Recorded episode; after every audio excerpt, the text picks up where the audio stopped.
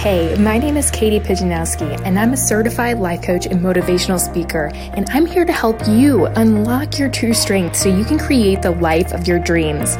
I teach you my best tips to master your mindset, create confidence, and empower yourself to take back your life. It's your time. This is the Mind and Body Strong podcast.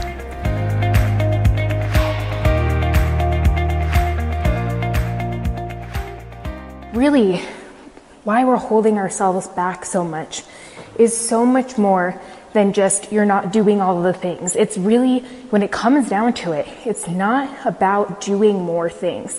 It's not about that because I've experienced this firsthand. And when you are trying to do all the things to work your way to success, to work your way to worthiness, it never works out.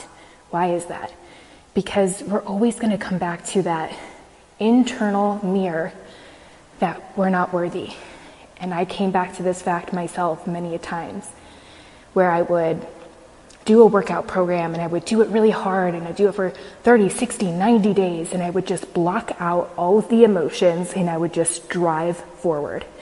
And then that day would hit 30, 60, 90 days later.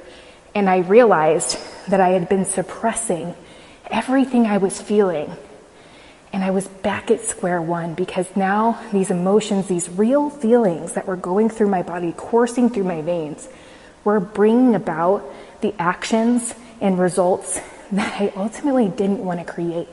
I didn't allow myself when I was first going through transformation through health coaching and being a personal trainer, I didn't experience the fact that my intense emotions were actually my superpower to so much amazing transformation. I didn't realize this for three years.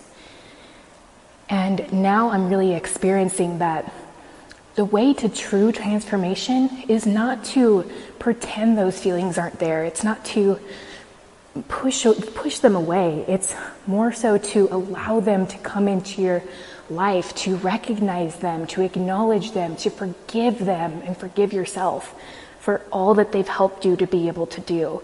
Because ultimately, all of those things, all those habits we've developed that maybe we look back on and they're not great, we're there to protect us.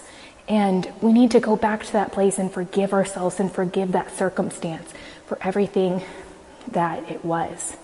And from that place, we can really take inspired action and really start to hone in on the fact that our emotions are really our compass and when we're triggered by things going on in our environment, it's an amazing opportunity to go back inside and say, what is it about this that's triggering this feeling, this emotion that's coming up? Is there a past experience I haven't yet healed from? I've experienced this so much lately, and at first it was overwhelming. I didn't know what to do with it. But then I realized that this was my pathway to complete transformation in all areas of my life health, money, career, in my, in my case, entrepreneurship, love, connection to something greater. My feelings were the pathway to getting there. They were not my downfall. They were not something to be afraid of because I felt them so intensely. They were something that were going to drive me to change.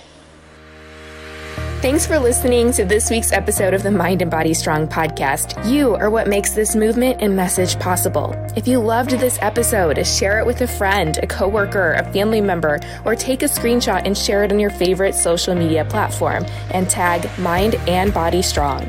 To learn more about coaching and courses to help you take your journey to the next level, visit mindandbodystrong.com.